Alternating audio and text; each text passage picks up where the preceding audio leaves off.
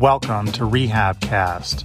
This is the October 2020 edition of Rehabcast from the Archives of Physical Medicine and Rehabilitation. In this episode, you're going to be hearing from Mark Sherer and Yelena Bodien.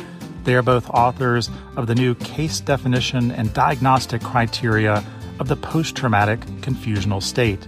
And following that, we're going to be getting all the details of ACRM 2020 that's the upcoming, right around the corner international conference, now online. For that interview, we'll be hearing directly from Pamela Roberts, current president of ACRM. And now, moving on to our first interview.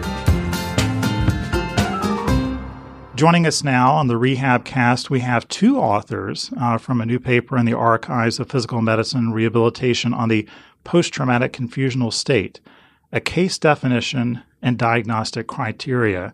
As you'll hear over the course of this conversation, this is a, a product of a, of a, large team that's been working on this uh, for a number of years. Uh, and joining us from that team uh, is Mark Sherer and Yelena Bodien. Uh, Mark is Associate VP for Research at TIRR Memorial Hermann. He is Clinical Professor of PM&R at Baylor College of Medicine and the University of Texas Medical School at Houston.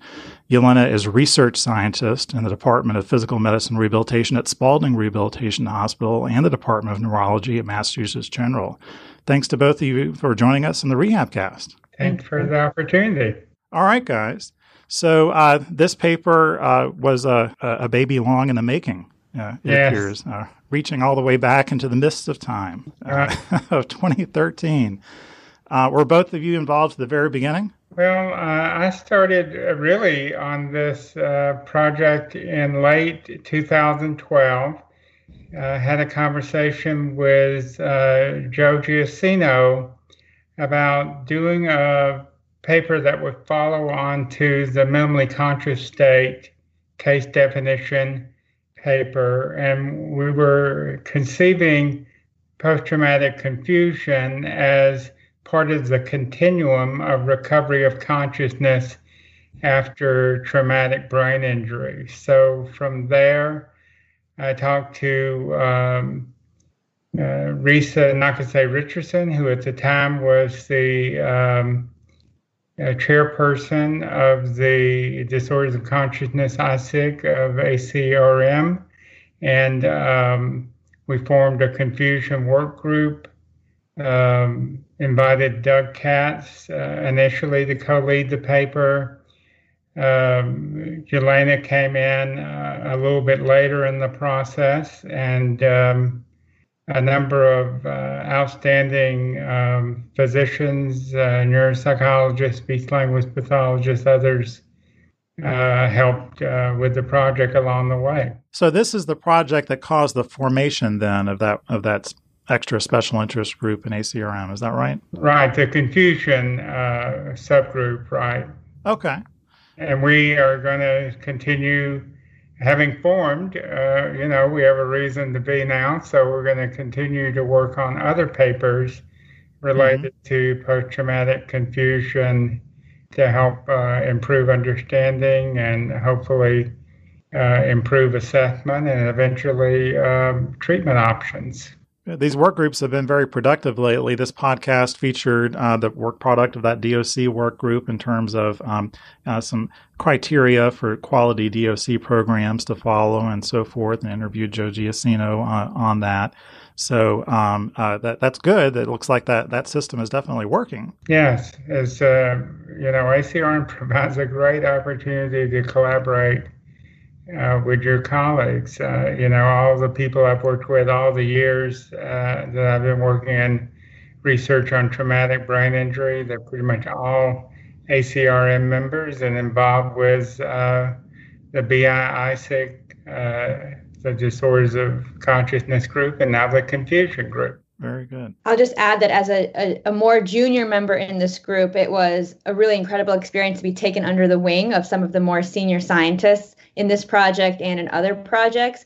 And I think, just as you said, Dr. Vox, that this um, forum provides the opportunity for junior investigators like myself to really learn and to also take leadership roles on some of these projects. So I would have to echo what um, Dr. Sherer said and what you said about the BI ISIG groups being highly productive, but also very nurturing of junior scientists. Now, we're going to get into the meat of the matter here shortly, but on some of these preliminaries, I have one other question for you guys. Um, would one of you tell us uh, about the Galveston Brain Injury Conference and what that is? Because I see that was critical to this uh, as well. A couple of in person meetings there, kind of later in the phase of development uh, of this. Why don't you do that, uh, Yolanda? Sure. So um, the Galveston meeting provides an opportunity for very focused in person meetings uh, to take place amongst groups that have uh, works in progress that would benefit from a collaborative effort to come together in one place and kind of hammer out projects and to help them kind of reach the finish line. And so uh, for our group, we really needed kind of a place and a time to meet to carry out some of the Delphi processes that were involved in creating the case definition for the post traumatic confusional state. And we were able to do that through a couple of meetings at at Galveston um, over a couple of years, and they were hugely helpful because they kind of forced everyone to come together to the same place and to focus just on this one question in particular and really push the project forward substantially. As I understand it, that's a bit of a unique uh, conference in terms of kind of it's a bit of it's a smaller crowd, uh, invite only, and so forth. Is that right? That's correct. And I think the the key thing, uh, you know, we've all gotten used to uh, all of these um, virtual types of meeting, but when you're really trying to get to decisions and um, incorporate uh, everyone's point of view, it's just so much easier to do that uh, in a face to face meeting. Uh, even with uh, the technology, when you have 15 people trying to contribute to a conversation, you know, it's much uh, harder to include everybody online uh, than it is when you can see them in the room and you know they're waving yeah. their hand and yeah don't get me started on these zoom rooms man uh, yeah, yeah, the opportunity provided by the moody foundation and um, the allied health uh, department at uh, UTMB was uh, just a great opportunity. It really helped move the project along. Well, uh, so let's do start getting to the meat of the matter. What the problem is in the first place. I mean, it is, I suppose, fascinating. Of course, it's discussed in, in the paper, but um, uh, you know, obviously. Um, when it comes to uh, DOC, you know, that's kind of uh, generally viewed as more the mystery element uh, of TBI and so forth, and these phases, coma, vegetative, and minimally conscious, and obviously minimally conscious being more recently defined and, and so forth. But it is fascinating, I guess, historically, that the phase of TBI recovery, which probably everyone I would hope be most familiar with, the so called confusional stage, is so confusing in and of itself, uh, and with all these different definitions and, and so forth, and, uh, and, and just very messy uh, in that regard, and perhaps a lot of disagreement in the field over what it is, which hopefully this paper will start to uh, to help resolve. But um, would you tell us a little bit about that that history as as you understand it? I mean, it's kind of it's kind of interesting that again, MCS, you know, just emerging as something that folks are generally recognizing, um, uh, you know, that that should be perhaps more clearly defined and defined first, than something that hopefully all the old timers and everybody recognizes as, as the meat of the matter. Well, um, the term post traumatic amnesia was coined by uh, Dr. Ritchie Russell and Dr. Charles Symonds back in the 1930s and in their articles, they described a complex um, neurobehavioral state that had elements of confusion, cognitive impairment, perceptual distortions, um, uh, disturbances of arousal, and so forth. And uh, over the years, uh, there began to be a focus more on the cognitive aspects of post traumatic confusion. There were some excellent uh, articles done by Harvey Levin and his group on preserved cognitive abilities that could be detected in persons who were in post traumatic amnesia.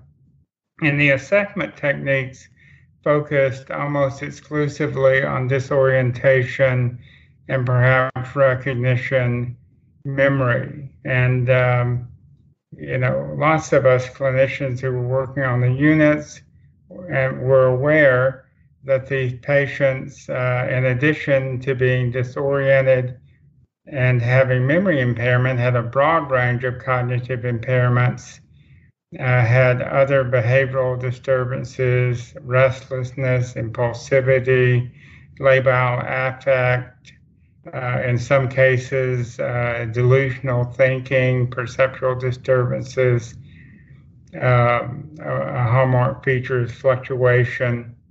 So we uh, thought that it was important to uh, kind of reconceptualize the state and uh, ensure that people are thinking about all of those elements.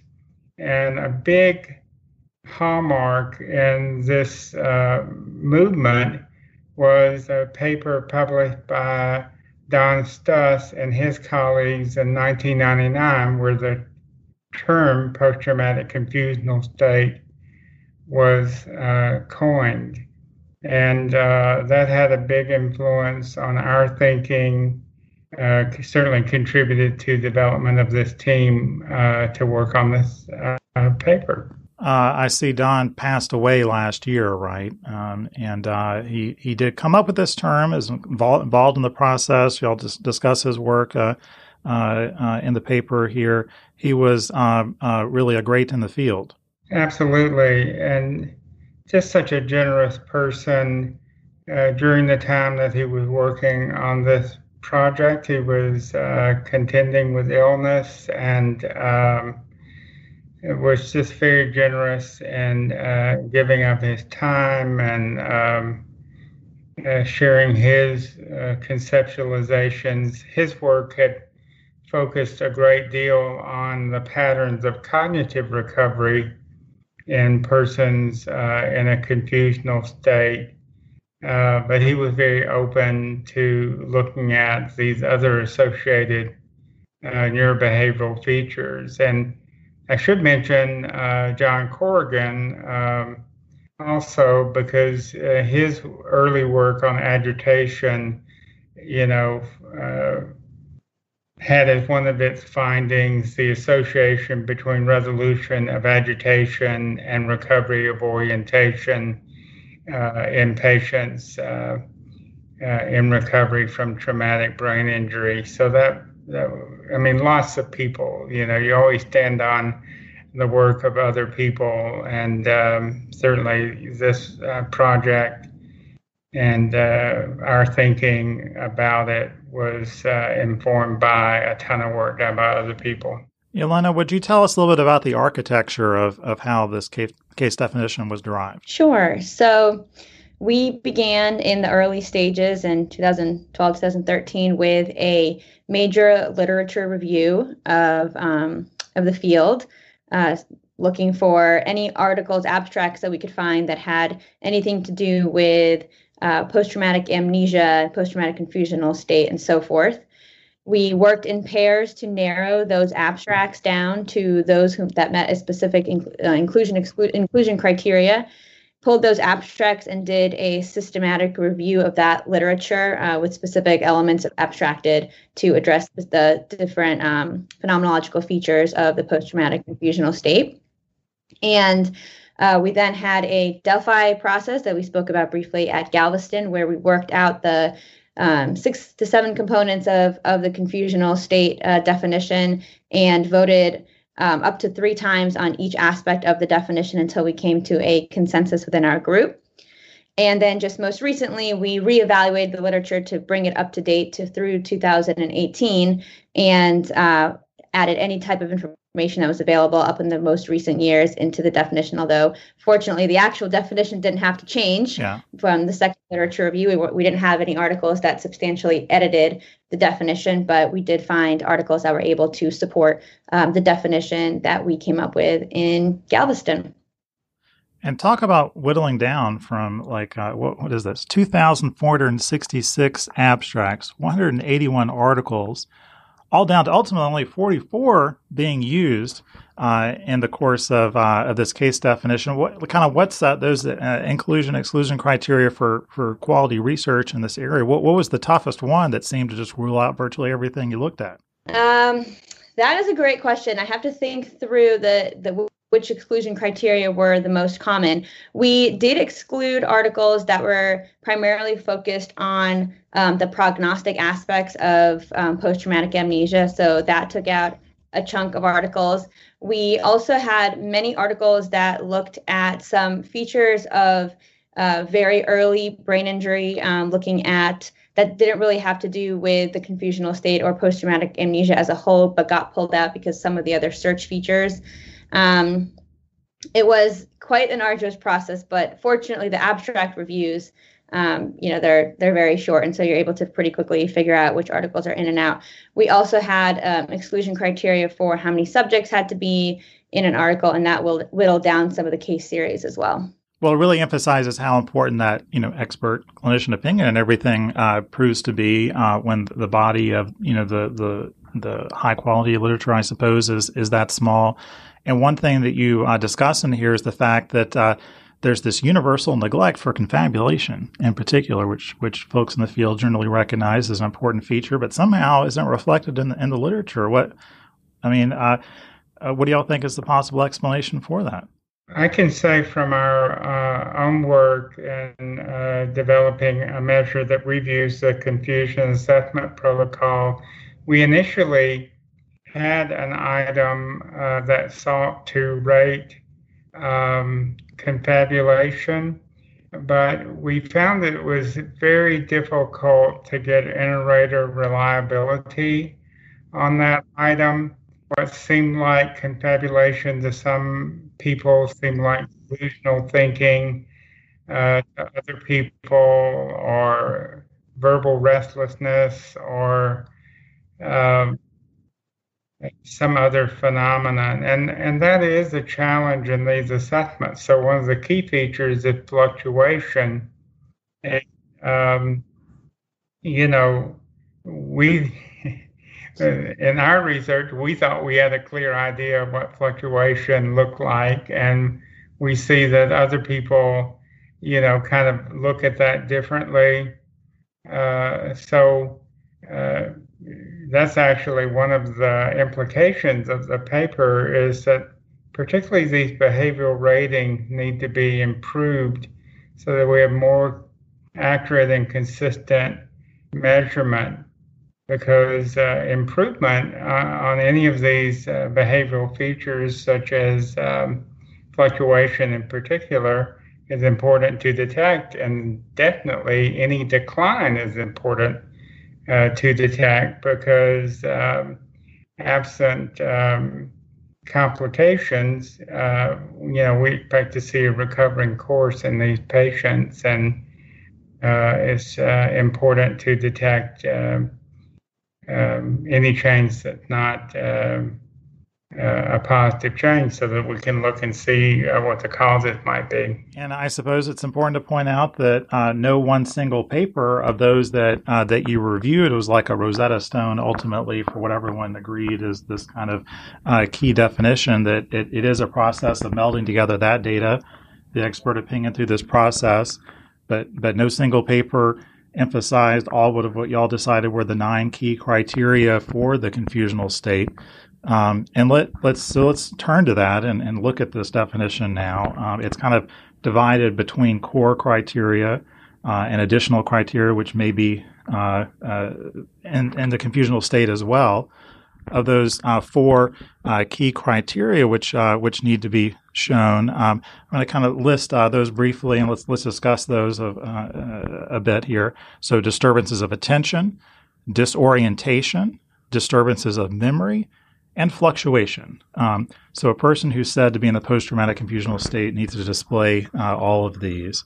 Um, perhaps self evident uh, to those in this podcast listening to some extent who are, who are in the field, but I imagine there's a lot of debate. Um, probably, uh, I would expect uh, about what are you know the, the key four, um, and um, Uh, if y'all could kind of give us a little bit of your your view of over why why the consensus is ultimately why these are the most defining, and then we'll kind of look into uh, some of the additional features that ultimately are decided well, more or less. You know, a given confusional patient might not be confabulating certainly or showing delusions, but really does need to have this fluctuation, disturbance of memory, and, and, and so forth.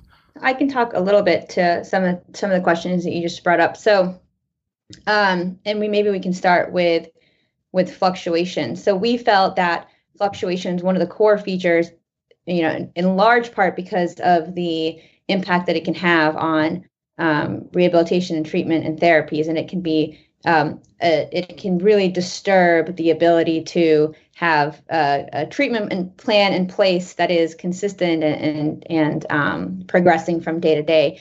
And certainly, especially you know for families who see you know a, a, loved one looking pretty good one day or maybe even in one hour and then terrible the next day this it's very it's very distressing and it kind of i think sets apart um, the post-traumatic confusional state from um, something that's more of like a neurocognitive disorder after tbi um, i think that there's a lot of of conversation about whether the memory and the orientation impairments are really attributable to attention or separate constructs but we felt that we that in the literature there was enough uh, evidence to support that in fact attention and mem- impairments in attention and and memory and orientation were um, separate separatable um, in this disorder. So I think that those four key features are those which you know essentially every patient who is emerging from a minimally conscious state or is in, or is in a confusional state um, is going to is going to present with. And we certainly found the most literature to support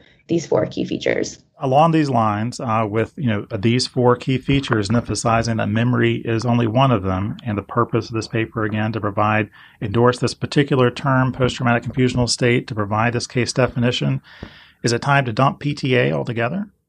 We uh, consider post-traumatic amnesia uh, to be uh, a sub aspect of the post-traumatic confusional state. So, uh, impairment of the ability to form and later recall new memories is one of the most commonly observed features of persons who have sustained traumatic brain injury. And in fact, uh, patients uh, who have sustained very mild injuries will uh, frequently have uh, a period of time, which might be very brief, even just minutes, uh, in which they don't recall um, the events that are happening around them. Uh, our son uh, sustained a, a, concussion when he fell off a horse one time, and um, you know, he seemed fine, but then all of a sudden he looked perplexed and he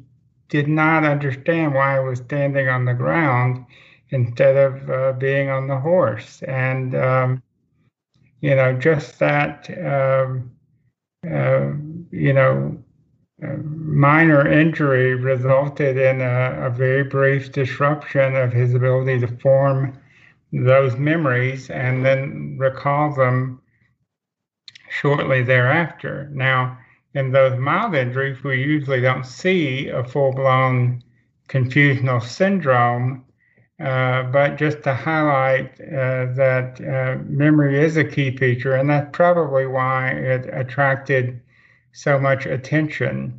From uh, the standpoint of a neuropsychologist, memory is one of the easiest things to measure. So I wonder if that's part of the reason that it got uh, a lot of attention because some of these other features are much more challenging. I mean, we talked about confabulation, fluctuation, disturbances of arousal. To get consensus on um, what is uh, normal arousal versus hypoaroused, hyperaroused, uh, you know, it can be somewhat challenging. Uh, but people who are working with these patients and see the impact uh, that this behavior has on the nursing unit, where uh, a patient may have a high intensity of nursing because the patient uh, is hyper aroused at night, will not go to sleep, is trying to get out of the bed because of restless restlessness.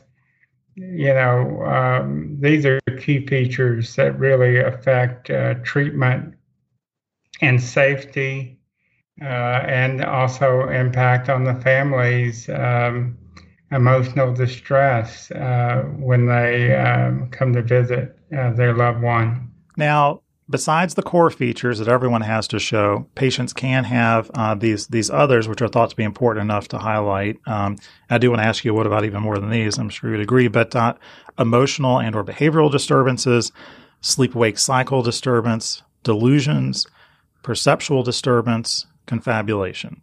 Uh, probably there's more debate in this section about what should be included or excluded um, as as defining uh, uh, enough here.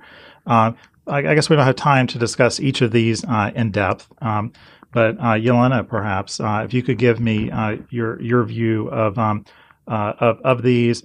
Why this particular collection do you think that the, the entire group settled on as, as the most important for the for the secondary grouping? I think that uh, for most of them, all you know, all except for confabulation, there was strong evidence to support that they occurred, you know, during this period of recovery from traumatic brain injury that accompanies post-traumatic amnesia and some of the other symptoms associated with the confusional state. So we had, you know, I think probably the most evidence for emotional behavioral disturbance and you know agitation, um, as Dr. Sherer me- uh, mentioned, as well as the sleep-wake cycles.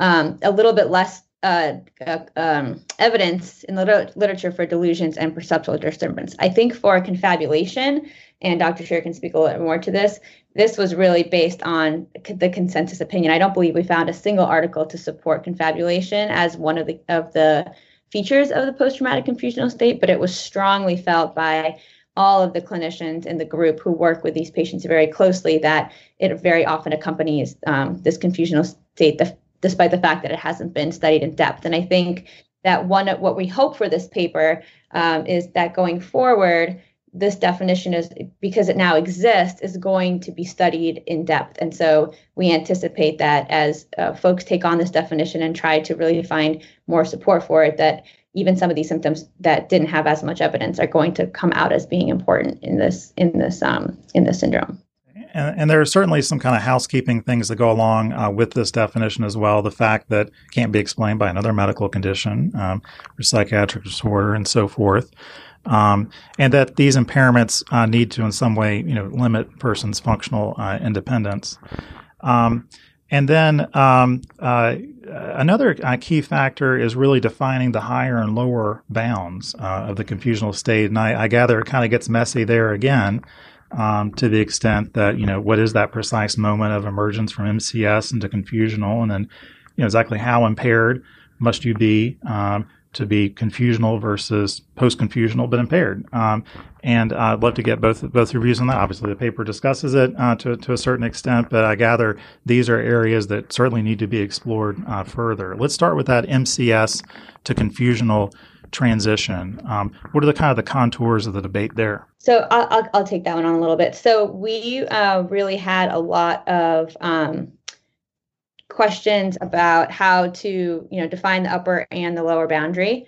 Ultimately, the lower boundary for the post-traumatic confusional state was largely defined by the upper boundary of the minimally conscious state. And of course, there's still debate in the literature on what exactly should define the upper boundary of the minimally conscious state. But we felt that if the argument that we were making was that PTCS is is follows on to MCS and is part of the disorders of consciousness spectrum as a whole, that the upper boundary of MCS, um, and so the two features of that being uh, uh, consistent, reliable, accurate communication and functional object use could form the lower boundary of the post traumatic confusional state. And then as we're getting to that higher level, um, you know, how do we contextualize um, what's that key transitional moment between confusional and now we've got some just chronic impairments uh, related to this TBI? So this is uh, a big challenge in an area where um, additional work is needed.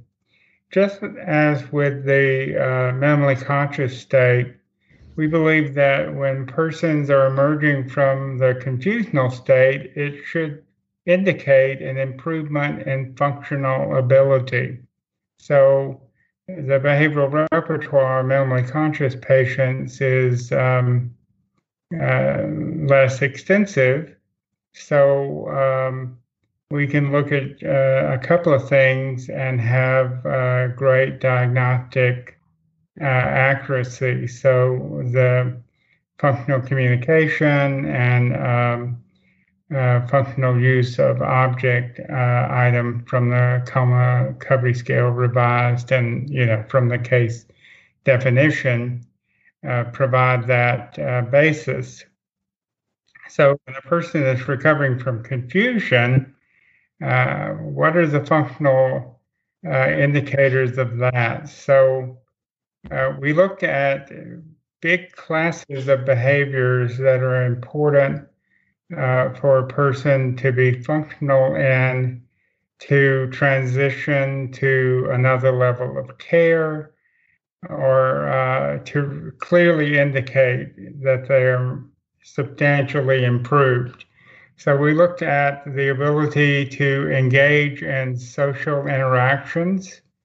Uh, those could be simple uh, social interactions, but uh, the ability to have uh, awareness of social context, at least to a limited degree, and be able to effectively interact with another person. Another important aspect is safety. So while persons who have just recovered from the confusional state have uh, some residual impairment of memory, it's important that they have uh, sufficient memory to retain safety instructions. So, um, a person uh, who recovers to the point that they can recall that their balance is impaired and doesn't uh, attempt to, you know, come to standing without assistance, uh, that would be an important hallmark.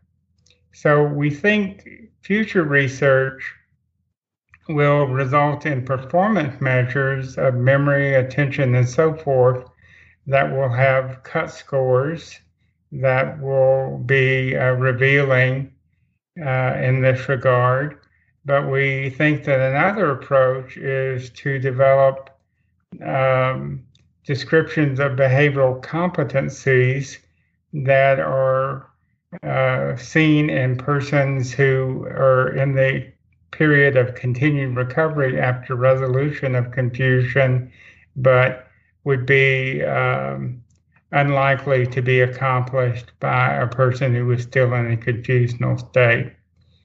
Um, this is an opportunity for our younger uh, researchers and clinicians to uh, really make a big uh, contribution because just as we've seen with um, disorders of consciousness, or the classic disorders of consciousness, uh, we have some concern that uh, a person's status as far as confused, non confused, could also be uh, a factor in determining their access to uh, additional care. So, accurate diagnosis uh, isn't just uh, you know, for clinical convenience, it, it could have major implications about uh, the institutional placement, whether the person uh, goes to uh, a residential placement, uh, you know, what their access is to outpatient treatment after discharge from inpatient services and so forth.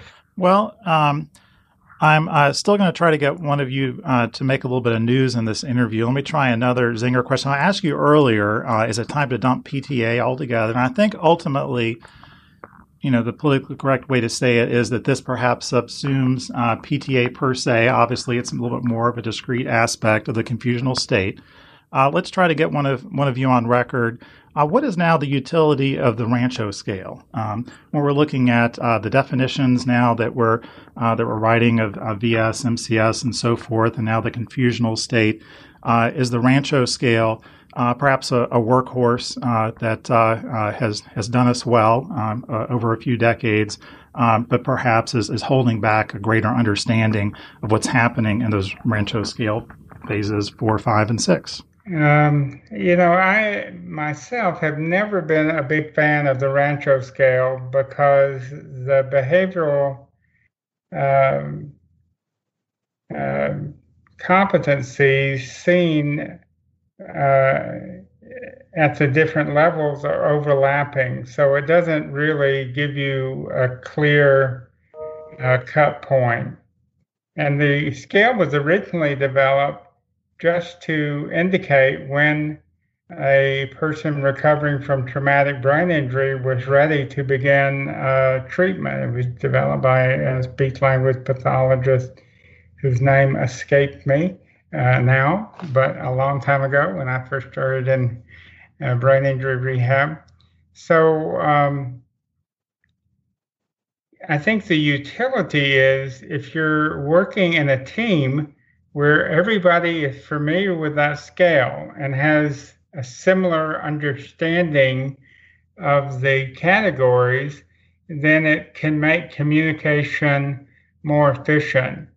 And uh, not to get to something totally mundane, but uh, staffing time in inpatient rehab programs has gotten cut and cut and cut during my uh, 35 year career in this business.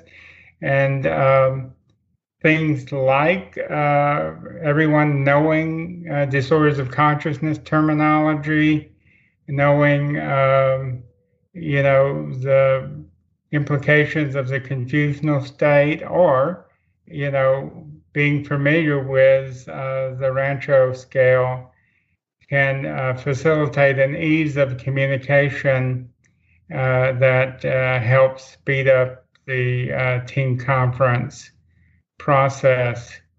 Uh, the only concern I have about that is that is that some people use behavioral labels that really have almost no specificity. So, for example, on the post-traumatic confusional state, restlessness is um, one of the criteria. But in a clinical setting, I don't. I want to know. Okay, what is the specific manifestation that you're seeing that leads you to believe that the patient is restless? Um, you know, because that may have uh, a more straightforward implication for management than um, kind of grossly categorizing um, the behavior.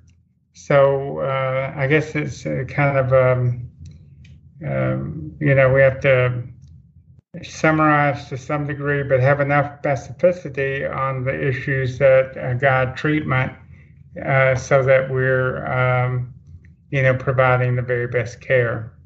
Okay, very diplomatic. All right, uh, Yelena, let's get your opinion. so, um, you know, I think there, so the definition of the post traumatic confusional state, I think, lends itself well to a measure that is going to have a an integration of both performance based and observational aspects. So, uh, the confusion assessment protocol is one such measure, but as we know, there's no single measure that addresses every single aspect of the post traumatic confusional definition. Similarly, the Rancho scale, which is you know primarily based on observation, doesn't have any performance based aspects of it per se. Isn't going doesn't address every aspect for, of the um, of the post traumatic confusional state. So I think the answer to this question is not that this definition is going to subsume or kind of make irrelevant the Rancho scale, but that what it's really going to do is pave the way for the development of a measure that better addresses this particular aspect of recovery from the post-traumatic uh, recovery from traumatic brain injury.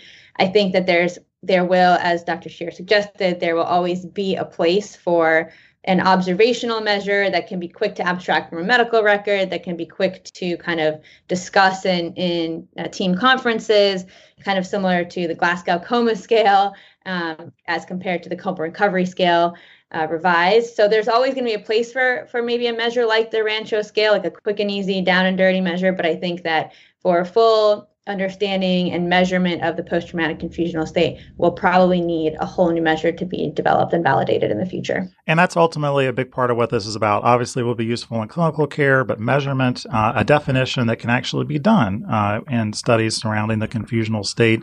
Uh, we're not only going to include people that meet this case definition uh, in the study. I'm sure the archives will henceforth decline to publish studies related to the confusional state.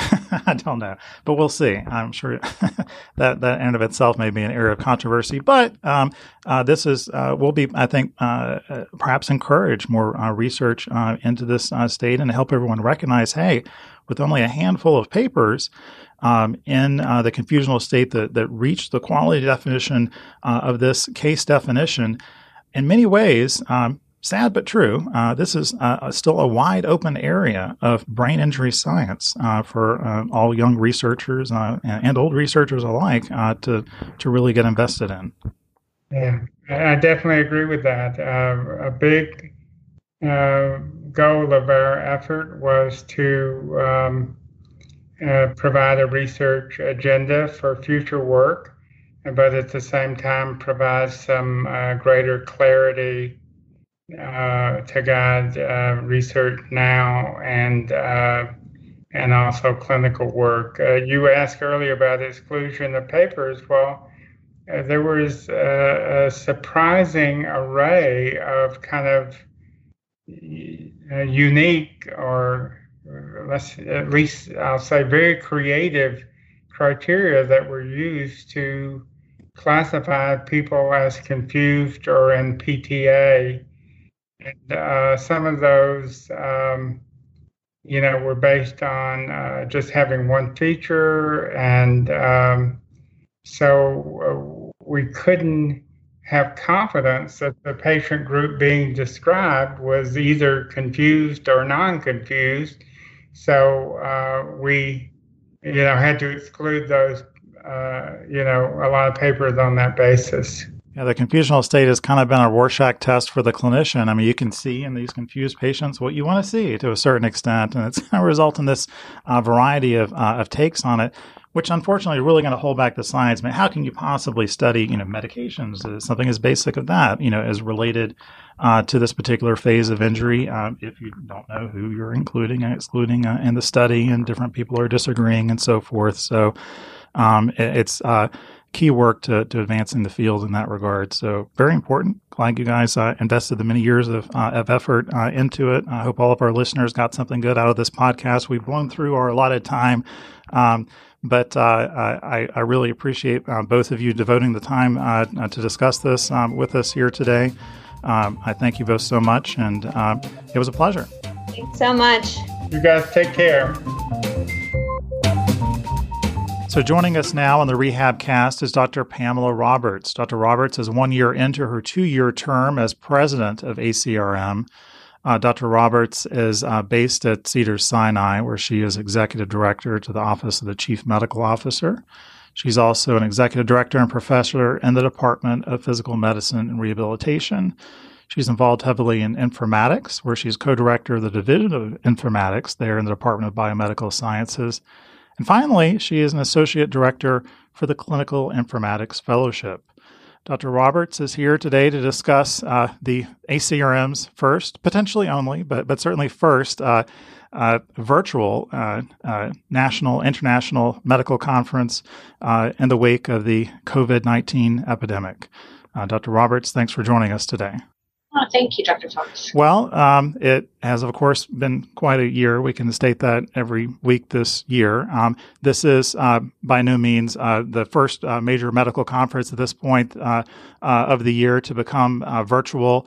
And no doubt some of the attendees at this point, and ACRM will certainly have had a wide variety of virtual and Zoom like uh, events uh, ranging from lectures to classes to uh, perhaps other educational sessions and uh, and so forth uh, at, at, this point. But uh, this is potentially new and different still for those who've even done a wide variety of, of other events at this point in terms of the the breadth of, of what's planned. Um, there's been a, a, lot of planning for this multi day event, and we're going to kind of discuss here the, some of the the nuts and, and bolts and, and, how this came to be. Um, and uh, let, us kind of start uh, at, at, the beginning. Um, uh, obviously, the, the year didn't start out this way, and I'm sure plans were already heavily underway for the uh, real world uh, event. Uh, tell us kind of what your, your goals and thoughts were about converting this all to virtual and, and how, that, how that process has gone. Well, it was a really big decision. I, we uh, took everything um, under consideration and then really looking at what's happening in the world i don't think we had a choice but you know one of the things we really wanted to make sure is that we didn't drop anything that we really have especially our networking and our, our social abilities and people to be able to connect all over the world so trying to figure out how to turn a multi-day very jam-packed mm-hmm. conference mm-hmm. into virtual was quite the challenge it took a, a lot of people from the office, from the, our volunteer leadership, from our other volunteers, from our 20 plus communities to really figure out how can we make this virtual conference um, probably not the same, but still a great event that people could really participate in and most importantly be able to continue to progress rehabilitation science. Now one of the cool things about it being uh, virtual that might be a little bit harder versus a real world event is you can potentially sign right up until the moment uh, of the the event itself, potentially even during the event. Don't have to catch that last minute flight and so forth. So let's entice people a little bit. Uh, what are what are some of the highlights uh, that you don't want to miss coming up in uh, ACRM 2020? Well, we have four great plenaries, which really we're going to be kicking off our first session, our first plenary with the 100 year anniversary of the Archives of Physical Medicine Rehabilitation will be Drs. Allen Heinemann and Dr. Leighton Chan. It'll be um, incredible to hear about our long history of publishing rehabilitation science um, and being able to share that with the world. We also have wonderful special sessions that with our renowned uh, opera singer, that will uh, Renee Fleming in our arts and neurosciences. We again will have uh, Ben Harder, who will be returning um, from U.S. News and World Report to talk about um, his great session he did last year, again with a panel to um, talk about what it, does that mean for rehabilitation science and hopefully taking some of our suggestions that we provided last year. And we will continue to have um, our different communities. We'll have different ways and different events of being able to communicate not only their incredible science, but also being able to get that networking piece in. Well, that is probably one of the harder challenges, I suppose, uh, in terms of recreating what a real conference is like. Obviously, there's some spontaneous meetings uh, going on. Someone might ask a question after a session, and somebody might go, huh uh, and uh, approach that person afterwards and, and so forth. Um, so uh, that that has to be a, a, challenge in terms of making sure this isn't entirely didactic and just uh, uh, listening, but some of that interaction. What's that going to look like? Well, we have uh, something new that we're piloting. We have these new kind of like community blogs or forums that we have some of our community groups that will be piloting. It's new with our new membership system. So we're hoping that that will give some of the live um, social and interactive pieces. Plus, all of our community groups have had the opportunity to figure out to have early morning and late afternoon because depending on where you're in the world, it could be morning one place and night in another place. But to really be able to have some live chats to be able to go over what had happened in the day because we're not going to have that drive by where you you're walking down the hallway you'll be able to see somebody give them a hug and be able to say what happened so we had to figure out how to do that social networking and be able to get that so each of the communities have designed it and there is a on the web you can click on the community and join in, and each uh, community will have their dates and times that they'll be available. And there'll be people there live to chat with you, talk about you, keep moving, collaborate, figure out where we want to go in rehabilitation science. Well, something just occurred to me along those lines, and I just wonder if perhaps uh, you're aware. I don't, I haven't seen this platform yet myself, um, but uh, are you able to tell who's logged in in a given session, see that person's name, perhaps click on them and their profile or send them a, a, a chat message or something like that? Well, I won't by any means say I'm a technology expert, but some of those will be uh-huh. available, uh-huh. but I don't know exactly. But we do have a help desk that will be available um, every day, and you uh-huh. can um, call into them, and they will you you will get a live person to help uh, you navigate. And if you have questions or want to get in touch with a particular person or a particular community, they will help you do it. Now, what are kind of the, the nuts and, and bolts of uh, getting getting set up to attend? Uh, what does what does that look like? Well, when you registered, you will they will be sending um, from the office your username and an access key. You're going to want to keep that email, but don't worry in case you lose it. You can just put in your um, email of which you registered, and you you'll get it again. Um, there will be a handy uh, guide at acrm.org that will have the entire conference there. It's also on the website, and there will be a page that has the links to all the um, different communities, as well as there's ACRM help, of which you will be able to get a live person. We will have some uh, new content la- uh, launching, and just remember that we are because the conference was to, was to be in Atlanta, Georgia, so we will be on East Coast time. So some of us, hmm. especially um, overseas, or those of us in the West Coast, the early morning sessions will be very early for us. Oh, sure. Yeah, I can imagine that. Yeah. And there's also the app. And honestly, I just did it last night. Mm-hmm. If you go in and get the new app, you set up your profile and you can easily click on your favorites and what you want to attend.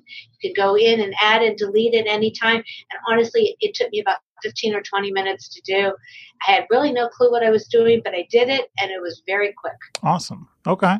Well, uh, I understand there's going to be some kind of light uh, types of things uh, as well. Obviously, we mentioned some of the social networking events and so forth. I mean, the the conference, you know, every year certainly has like um, you know a, a, major dinner program and dance and things like that. I don't know if there's going to be virtual dancing, but but if you could tell us a little bit about that. Sure, we will have the uh, gala, and um, the gala will be really to highlight the awards. So click onto it and please uh, be able to congratulate um, each of our awardees. Also, to close off the conference, we are going to have a live uh, toast and reception to at the very end to be able to you know kind of share what what went well, what didn't go well, and most importantly, to congratulate all of our awardees. Very cool. Well, I understand that through signing up and doing the virtual conference, you're going to have access to this content for you know at least a couple of years or something like that. But uh, but what we're emphasizing here today is the fact that it is um, a real time event. I mean, the world in 2020 is increasingly real time online. Hopefully, many aspects of this are just temporary, but no doubt we will. Uh, this is going to be a, new part of our of our world uh, going forward in, in terms of you know future events. Uh, also having large robust virtual components, even when it's going on real world uh, as well. And I'm sure that's something uh, ACRM and other conferences are going to be thinking about. I think one of the things that's going to be really nice is when you always had those two sessions that you always wanted to go to and they were at the exact same time, just as you just uh, said, um, Dr. Fox, we'll be able to have um, get there and you in the comfort of your pajamas and at home you can see the session that you couldn't see um, during the conference time. So, as you said, we'll have um, access to it for uh, periods of time, be able to really go and get get it um, different areas of science that you wanted to know, including our posters. Our posters also are going to be uh, recorded so that you can hear from the uh, authors about their posters. We're also going to have some fun stuff. We're have some trivia contests, and I'll announce that at the closing reception. So stay tuned. We have lots to celebrate, and it's a new world, but hopefully um, we're going to do the best that we possibly can and always bring us suggestions for the future. And another milestone this is officially the lowest carbon footprint ACRM conference of all time. All right. Well, thank you, Dr. Roberts, for joining us today on the Rehab Cast. I hope this entices everyone who hasn't quite signed up just yet. And certainly, you can't still do it quite up to the last minute. Uh, I understand uh, the registrations uh, uh are are quite high, and uh, uh, hundreds are expected at, at many of the sessions. And um, you too can be one of them. Okay. All right. Thank you. Thanks. And that's it for the October 2020 edition of Rehab Cast. We hope you enjoyed it. Please share this episode with your colleagues and please join us for ACRM 2020.